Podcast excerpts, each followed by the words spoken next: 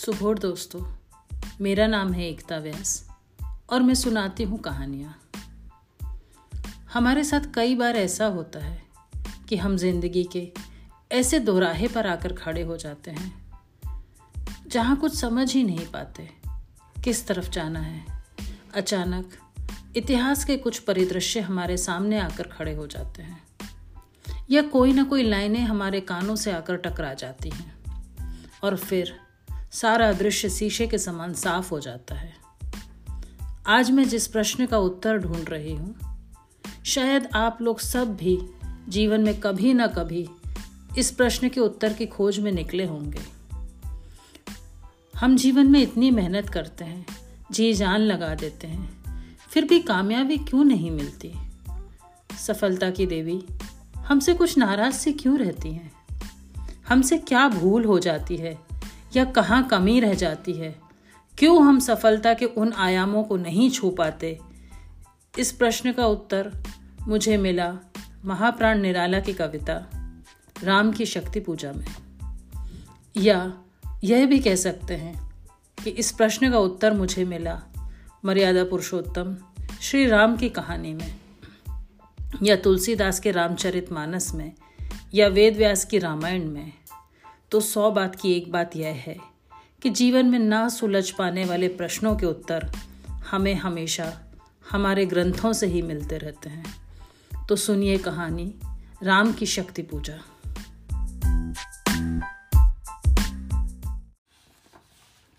जीवन की हर कहानी सूरज उगने के साथ या दिन की शुरुआत के साथ शुरू नहीं होती।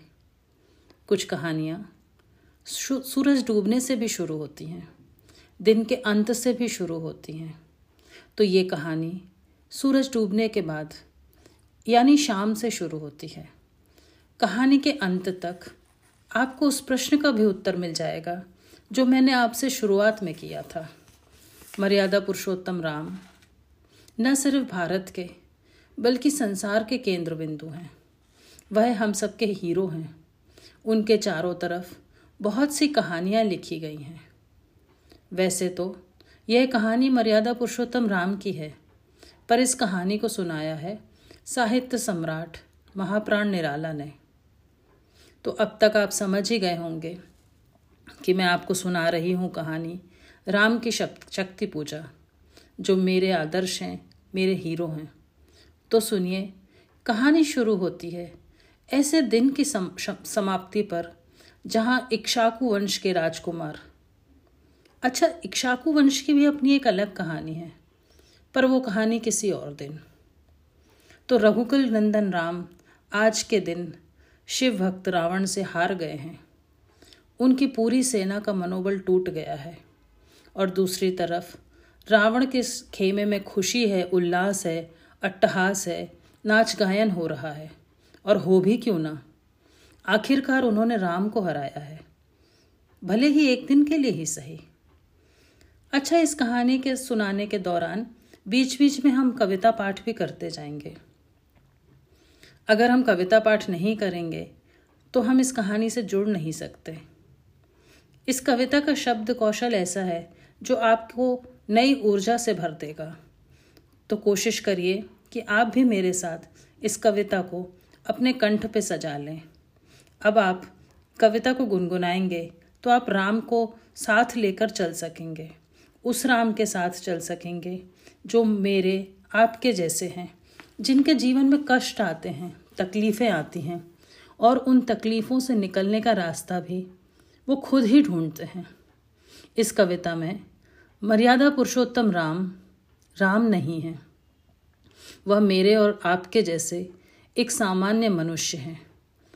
आप इस कहानी को भक्ति से सुने, आस्था से सुने यह जीवन जीने की कला के रूप में सुने, या सिर्फ़ कहानी सुने, हर हाल में फ़ायदा हमारा ही है। तो कहानी शुरू होती है, रवि हुआ अस्त ज्योति पत्र पर लिखा अमर रह गया, राम रावण का अपार जय समर। जामवंत, हनुमान सुग्रीव, अंगद और लक्ष्मण सब परेशान थे कि आज ऐसा क्या हुआ? कि एक मिनट के लिए भी रावण कमज़ोर नहीं पड़ा, जिसके धनुष की प्रत्यंचा पर बाण चढ़ते ही युद्ध का फैसला हो जाता था। आज वह राम, रावण के सामने फीके क्यों पड़ गए? कहाँ गलती हो रही है? ऐसा कौन सा रहस्य है जो हम समझ नहीं पा रहे? और ऐसे समय मोहरात्रि के संशय को चीर कर एक दूसरी अभिव्यक्ति आती है। राम के प्रथम स्नेह की स्मृति। इस दूसरी अभिव्यक्ति में मोहरात्रि भंग नहीं होती, बल्कि राम की भक्ति हनुमान के शोभ का आकार ग्रहण करके सामने आ जाती है। इस नए शक्ति संभार को संभरण करने के लिए महाशक्ति को अंजना के रूप में उदय शक्ति का एक और प्रस्फुरण है। शक्ति का अगला अवतरण जामवंत आवाहन में निहित है। अगर यह वेदव्यास की रामायण होती या तुलसीदास की रामचरित मानस तो उसमें इस तरह का विचार एक पल के लिए भी नहीं आता, क्योंकि इन दोनों ही ग्रंथों में राम आदर्श हैं, मर्यादा पुरुषोत्तम हैं।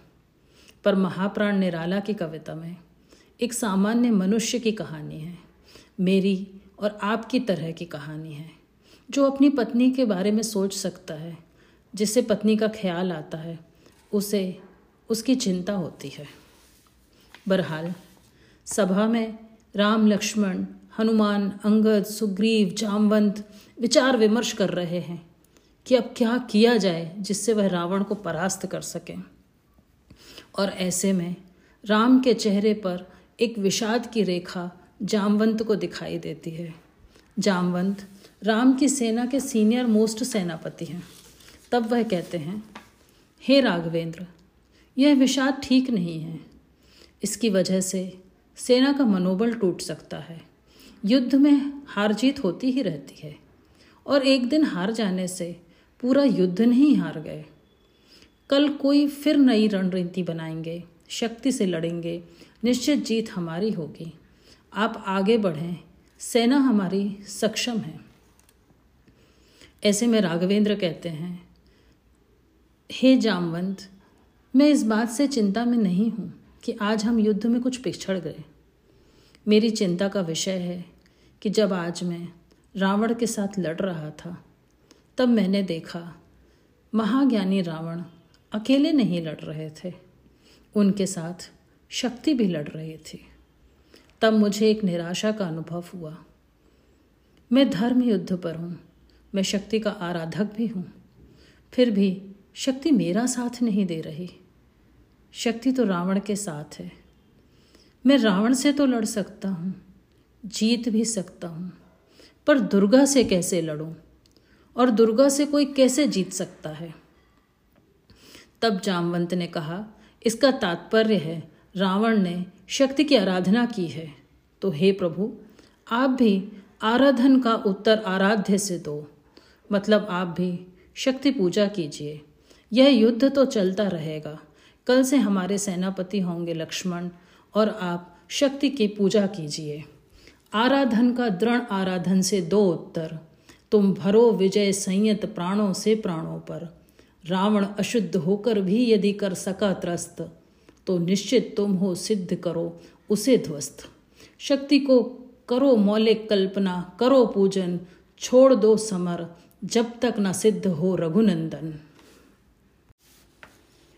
फिर राघवेंद्र ने कहा, जाओ हनुमंत, देवी सरोवर से 108 हिंदीवर यानी नील कमल ले आओ। मैं शक्ति की आराधना करूँगा और राम ध्यान में बैठे हैं, शक्ति की आराधना कर रहे हैं। ऊर्ध ध्यान चल रहा है और धीरे धीरे दिन बीत रहे हैं। पहला नवरात्रा, यानी नवरात्रि का पहला दिन बीत जाता है। अच्छा अब यहाँ पर विचारणीय प्रश्न है। क्या शरदीय नवरात्रि मनाने का एक ये भी कारण है? ये विचार मैं आप लोगों पे छोड़ती हूँ। बहरहाल धीरे धीरे नौ दिन नौ दिन बीत रहे हैं और शक्ति का आवाहन भी गहरा होता चला जा रहा है। नौ दिनों में राम का ध्यान दशम द्वार तक पहुँच गया है, यानी शीर्ष पर पहुँच गया है, जिसे आज्ञा चक्र कहते हैं। 107 नील कमल देवी को समर्पित हो चुके हैं। बस एक अंतिम कमल ही बचा है। उसी वक्त शक्ति ने, देवी ने सोचा कि मैं राम की परीक्षा लूँ। देखूँ राम कितने सच्चे मन से आराधना कर रहे हैं और उनका ध्यान कितना गहरा है। वास्तव में होता भी यही है। जब भी हम अपनी मंजिल के बिल्कुल करीब होते हैं, तब हमारे सामने कोई ना कोई परीक्षा की नई घड़ियाँ खड़ी होती हैं। ध्यान रहे कि आप राम हो कृष्ण हो, या सतयुग में जन्मे हुए कोई अवतार, या कलयुग में जन्मे हुए साधारण मनुष्य, आपको अपनी लड़ाई खुद ही लड़नी पड़ती है। तो ऐसे समय में शक्ति ने 108वां नील कमल वहाँ से चुरा लिया। और अब वह इस इंतज़ार में है कि राम अपना आसन छोड़ेंगे, आँखें खोलेंगे, या यह उपासना यहीं छोड़ देंगे। एक तरफ़ राम मायूस हैं ध्यान में हैं। उनके लिए जीवन मरण का प्रश्न है। और ऐसी घनघोर काली आधी रात में एक और नील कमल कहाँ से लाएँ? वह अपना आसन छोड़ नहीं सकते। उनकी दोनों आँखें भीग गईं और राम कहते हैं, धिक जीवन को जो पाता ही आया विरोध। धिक साधन जिसके लिए सदा किया शोध। जानकी हाय, उद्धार प्रिया का हो न सका। तो क्या कभी जानकी को रावण से मुक्त नहीं करवा पाएँगे? तो क्या वह सब वचन अधूरे रह जाएँगे जो उन्होंने माता सीता को स्वयंवर के समय दिए थे? हर तरह की तकलीफ़ और कष्ट में साथ देने का वचन। अचानक विपरीत परिस्थितियों में राम के चेहरे पे चमक आ गई और उन्हें कुछ याद आ गया और संशय का अंत हो गया। यह है उपाय। कह उठे राम ज्योति मंद्रित धन कहती थी माता मुझको, सदा राजीव नयन। दो नील कमल हैं शेष अभी, यह पुष्पुरचरण करता हूँ देकर माता, एक नयन। माता कौशल्या, राम को प्यार से राजीव नयन। यानी कि कमल जैसी आँखों वाला कहती थी। और बस, तभी एक कठोर फैसला किया। नील कमल नहीं है तो क्या? कमल के जैसी आँखें तो हैं, मैं देवी को अपनी एक आँख समर्पित कर दूँगा। कहकर देखा तुरीण ब्रह्माशर झलक ले लिया हस्तक वह महाकाल फलक लक लक। ले अस्त्र वाम कर दक्षिण कर दक्षिण लोचन, ले अर्पित करने को उद्धृत हो गए सुमन। जिस क्षण बंध गया था भेदने का दृढ़ निश्चय कापा ब्रह्मांड। राम ने अपने तुणीर में से एक तीर उठाया और वह बस आँखों की तरफ़ ले ही जा रहे थे कि शक्ति स्वयं उपस्थित होती हैं और राम से कहती हैं, साधु साधु, साधक, धीर, धन्य है राम, कह लिया भगवती ने राघव का हस्त थाम देवी राम के सामने हैं और उनके सामने है एक हठ योगी, उनका आराध्य, एक ऐसा अटुल पुरुष जिसे दुनिया की कोई भी ताकत उसके लक्ष्य को भेदने से रोक नहीं सकते। ऐसे में शक्ति राम से कहती हैं, होगी जय जय है पुरुषोत्तम नवीन।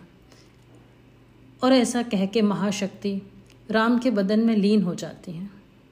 शक्ति ने राम को विजय का वरदान दिया है। उनके शरीर में समा गई हैं और इसी पल तय हो गया था कि राम और रावण के युद्ध में राम जीतेंगे और सीता को वापस लाएँगे। इस कहानी की शुरुआत में मैंने आपसे एक प्रश्न किया था, जो आपका और मेरा, हम सबका प्रश्न था, कि हम इतनी मेहनत करते हैं, जान लगा देते हैं, सफलता के लिए दिन रात एक कर देते हैं, फिर भी सफलता की देवी हमसे प्रसन्न क्यों नहीं होती? हमारे प्रयास में क्या कमी रह जाती है? हम 107 कमल तो चढ़ा देते हैं, लेकिन 108वें कमल तक आते आते हमारा मनोबल क्यों टूट जाता है? अपनी हड्डी की मशाल से हृदय चीरते तम का सारी रात, तुम झेलते तुम कुलिस निर्मल का। यह शेष पार करो, जाओ वह देखो पार चमकता है मंदिर प्रियतम का। आकर इतना पास फिरे, वह सच्चा शूर नहीं है थक कर बैठ गए क्या भाई? मंजिल दूर नहीं है। हम अगर मर्यादा पुरुषोत्तम श्री राम की तरह संकल्प ले लें और सफलता की देवी को अपनी आँखें तक अर्पित करने का साहस जुटा सकें, हारे हुए मन, टूटे हुए पैरों के साथ कुछ और कदम चल पाएँ, एक आखिरी कोशिश कर पाएँ तो दुनिया की कोई भी ताकत हमें अपनी मंजिल तक पहुँचने से नहीं रोक सकती। यही है राम की शक्ति पूजा, यही है महाप्राण निराला की शक्ति पूजा।